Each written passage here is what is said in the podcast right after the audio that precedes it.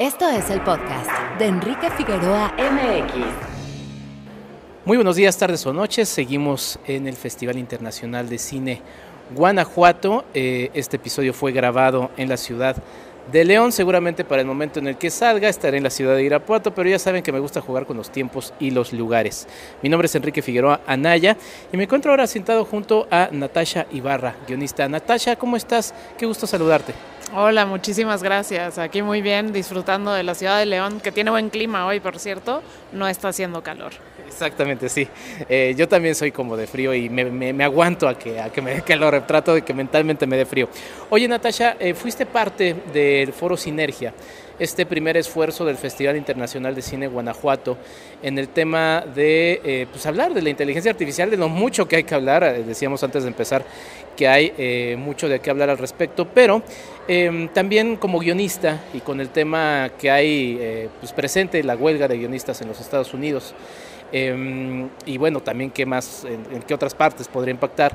Eh, me gustaría porque eh, preguntarte primero y que nos eh, aclararas a muchos justamente cuál es el corazón de la huelga, porque sí está presente que sí la inteligencia artificial y muchos medios así lo han eh, retomado, pero tú platicabas, realmente el problema es, es, es, es más allá de, de ello, y me gustaría que lo platicaras aquí.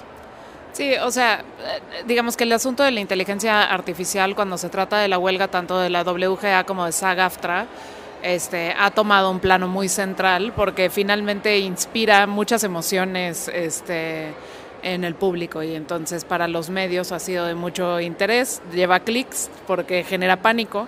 Este, poner esto al centro, pero lo, lo fundamental es una lucha por lograr para la mayoría de, de los miembros de los sindicatos este, que puedan tener una vida digna eh, en condiciones laborales justas. Este, se, pongo el ejemplo de, del sindicato de actores. Creo que hay mucha gente que cree, dice, bueno, ve a Brad Pitt o yo qué sé, mill- gente millonaria este, luchando por sus por honor, por este, las regalías, pon tú, y dicen, bueno, ¿qué, qué derecho tienen ellos a pelear por eso? Pero SAG-AFTRA tiene ciento ochenta mil miembros, la W G A tiene veinte mil miembros, este, de los cuales estas excepciones millonarias son tal cual, la excepción, son una minoría. El resto, me parece que la W G A había sacado un estimado de que el grueso de, de, de, lo, de, la, de los miembros del sindicato están ganando veintiséis mil dólares anuales. Estos veintiséis mil dólares anuales en una ciudad como Los Ángeles no alcanzan para, para vivir. Deja de ser el guionismo a nivel profesional una profesión sostenible. Hay que t- tener otros trabajos para poderse sostener como guionista. Entonces, la lucha se centra en, en cómo las plataformas han cambiado los modelos de negocio de, de esta industria eh, para mayor beneficio de ellos. Han tenido un crecimiento impresionante, pero a detrimento de los creativos y de los talentos frente a cámara que, que, este, que, que les producen aquellos éxitos que... que que les presentan estas ganancias millonarias.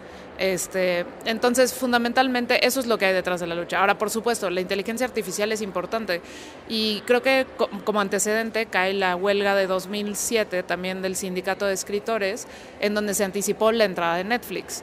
Si esa huelga no hubiera sucedido, si las demandas que se hicieron en ese momento no se hubieran hecho sobre New Media, que son, es, es la categoría en la que caen las plataformas, ni siquiera las condiciones que tenemos hoy en día las tendríamos. Entonces, lo que se está buscando es protecciones a futuro, este, para que en la medida en la que avance la, la tecnología de la, de la inteligencia artificial generativa, podamos contar con ciertas protecciones. Ha pedido, eh, en el caso muy específico de la W G A, que se regule, que se definan con claridad dos términos muy específicos, que es qué es una obra literaria y quién la puede producir, en el afán como... De, este, de descalificar a la inteligencia artificial como, como un autor de una obra literaria, y que puede ser considerado un material fuente, eh, que también es una obra literaria. Este, eh, la respuesta de la A M P T P, que es la Asociación de Plataformas y Productores, ha sido, bueno, pues ahí vemos, hablemos cada año, veamos cómo va avanzando la cosa, pero no nos queremos comprometer a ningún tipo de regulación en este momento, y eso obviamente ha llevado a, una, a un impasse entre estas dos entidades. ¿Qué es lo que se dejó de hacer y qué es lo que podríamos tomar como lección en, en México? Digo, ya están presentes también las plataformas hace un, hace un rato produciendo materiales aquí en México, en América Latina. ¿Qué, qué es lo que podríamos nosotros también ver de lo que, del ejemplo de lo que ha sucedido allá?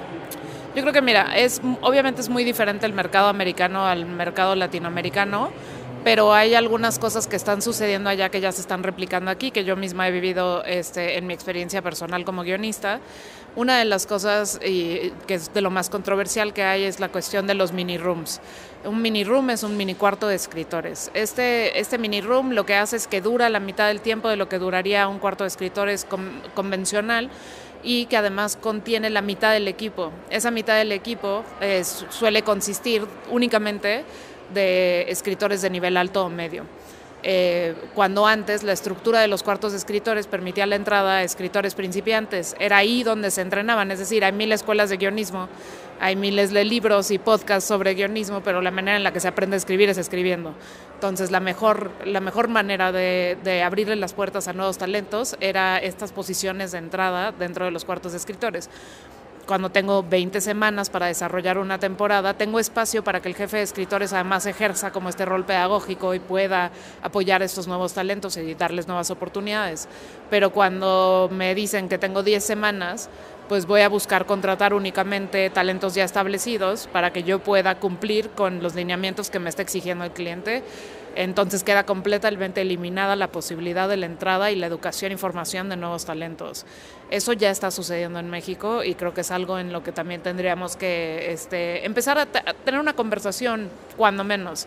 Yo creo que también eh, se habla poco, pero también, por lo menos yo como jefa de escritores, y lo he hablado con otros jefes de escritores, para nosotros la carga laboral además es suele ser enorme, porque no solo somos los responsables en este escenario de los cuartos de escritores más grandes, este, de llevar a cabo la historia, de escribir los capítulos, de, de, este, de liderar un equipo, sino además ejercemos rol de educadores.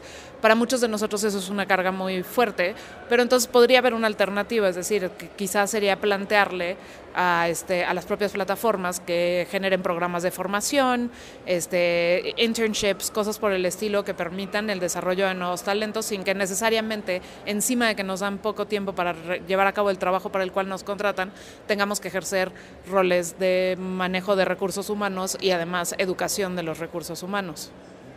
La huelga todavía pinta que va, se va a alargar, ¿no? ¿Cuál es la resistencia de las, de las plataformas o, o cuál es la resistencia? ¿Qué es lo que no terminan por ceder? La A M P T P básicamente se ha resistido a casi todo.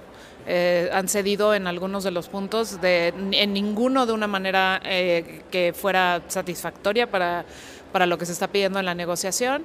Este, pero de, yo qué sé, de los no sé cuántos puntos son específicamente, pero de los diecisiete, veinte puntos, eh, el sindicato me, me compartió un documento en donde vemos la respuesta de la A M T P y en el noventa y cinco por ciento de ellos ha sido no estamos dispuestos a negociar, no estamos dispuestos a negociar, eh, incluyendo lo de la I A.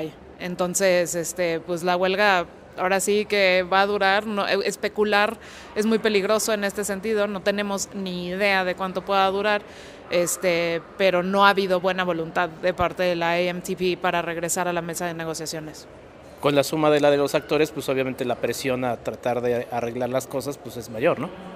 Hay presión, hay presión por la huelga de los actores, pero al mismo tiempo tenemos que entender que, y esto es ya especulación también, pero desde en, en, en términos personales, eh, yo tengo la impresión de que mucho de la burbuja de producción que hubo en los recientes años era anticipando esta huelga.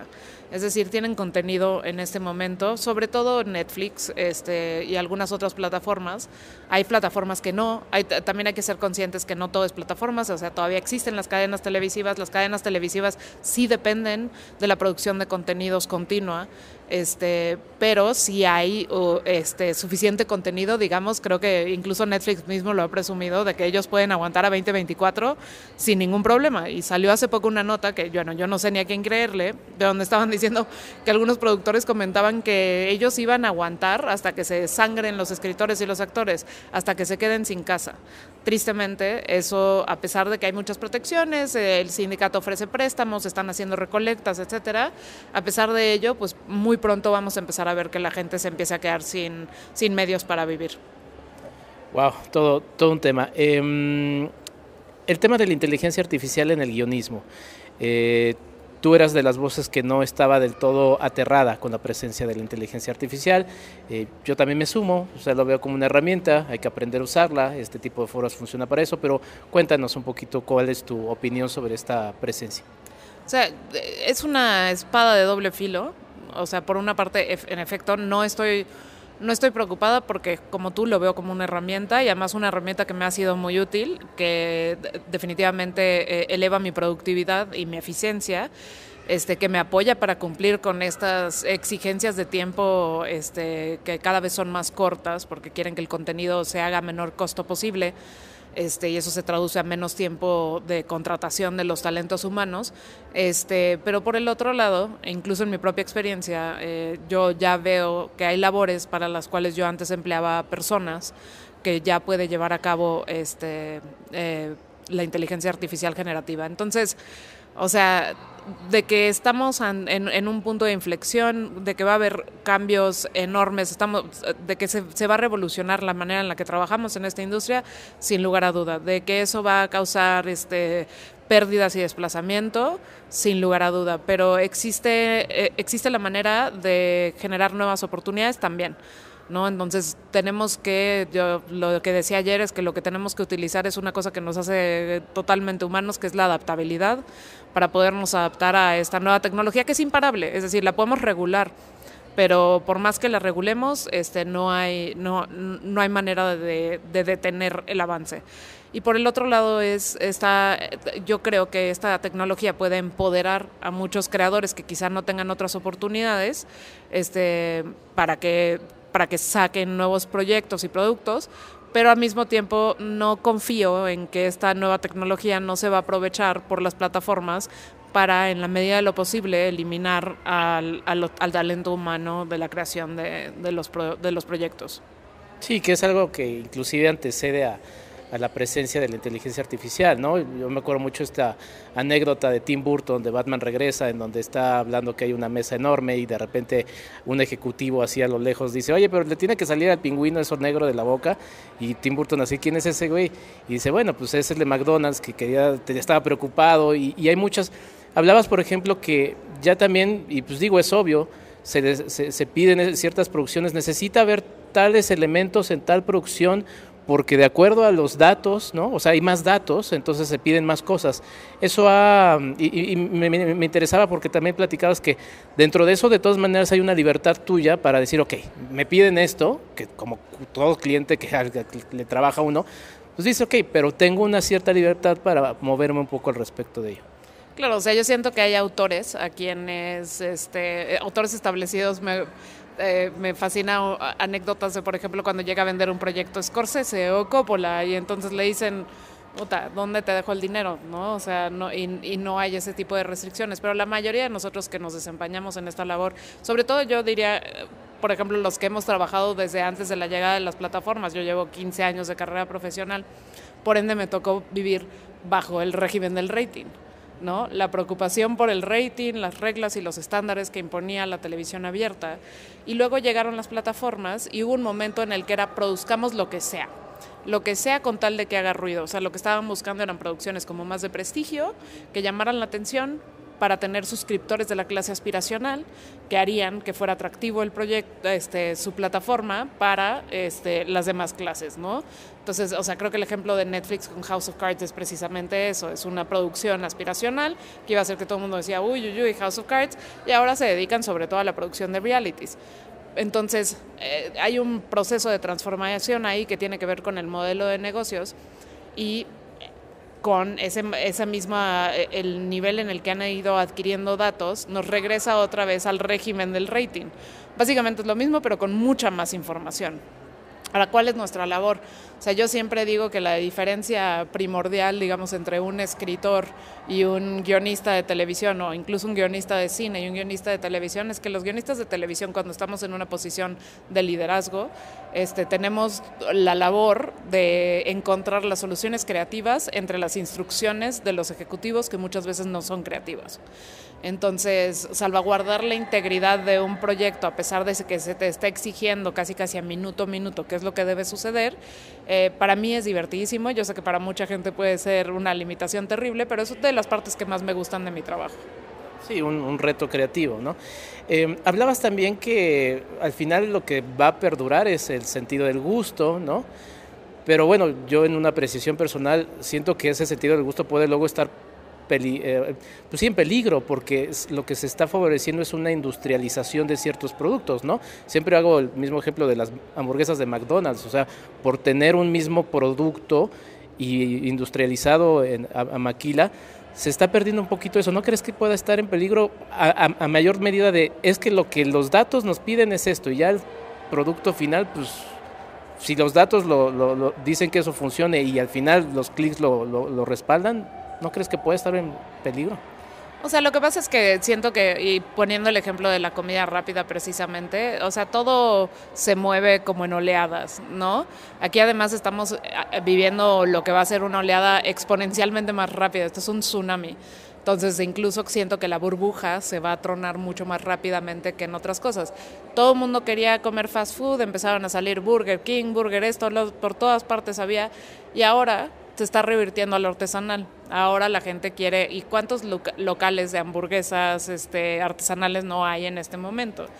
Este, lo mismo siento que va a suceder, incluso yo desde una perspectiva muy optimista siento que la producción de contenidos generados por inteligencia artificial va a dar a pie a que haya todo un segmento de la población que dice, no, yo no consumo nada producido por inteligencia artificial.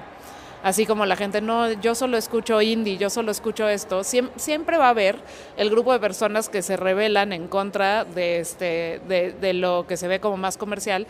Y ese también, esas personas también son un público que, este, que alguna plataforma reconocerá como, como, un, como un público viable para sus, para sus productos. Entonces, incluso plantearía la posibilidad de que la, la accesibilidad, o sea, comentaba, por ejemplo, durante la mesa, Sara, de, la directora del festival, comentaba, bueno, algún día vamos a llegar al momento en el que estoy un domingo tirada en la cama y yo quiero, le, y le digo a mi televisión, oye, yo quiero ver una película western con este de estos actores, que esté sucediendo tal y que sea súper graciosa, y te la va a producir en el momento y la vas a poder ver. Estoy cien por ciento segura de que va a haber un segmento de la población a la que eso le va a parecer terrible, va a haber todo un movimiento contracultural y, de ese mo- y en ese movimiento me voy a instalar. Sí, es, es todo un tema, y respaldando un poco eso, un poco eso que mencionas, la propia Disney ya ha analizado un poco los fracasos últimos que ha tenido eh, en voz de su presidente y, y decir, bueno, igual necesitamos reducir el número de... O sea, sí hay una reflexión sobre eso.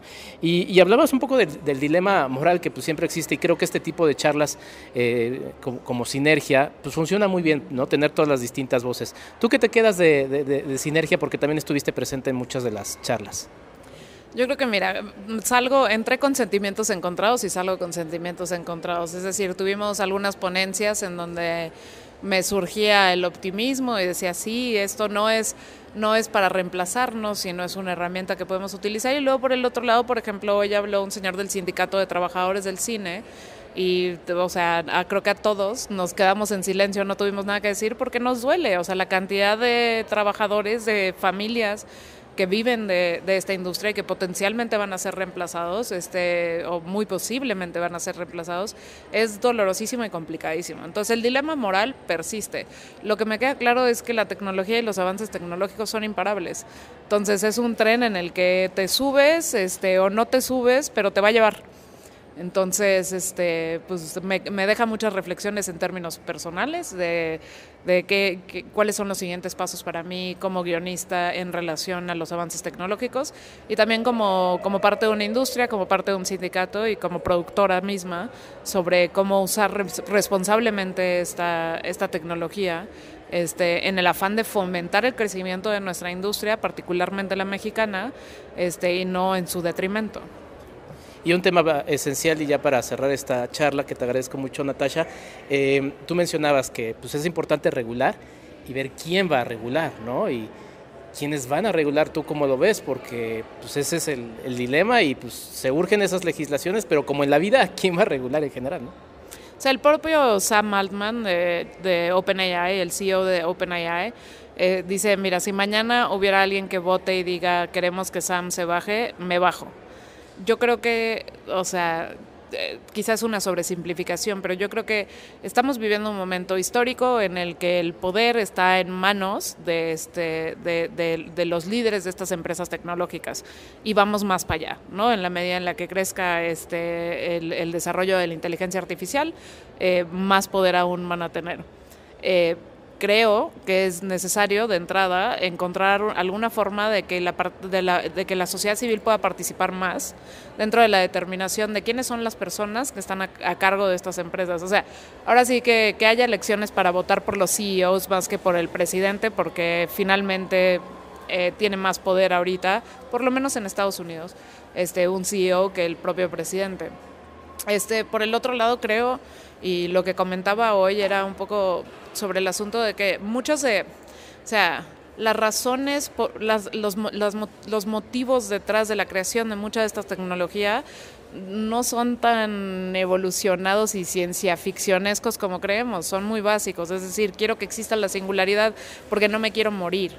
Este, quiero ver a Denzel Washington en una película como si tuviera cincuenta, treinta y cinco años en vez de los sesenta que tiene, porque vivo aferrado a la nostalgia.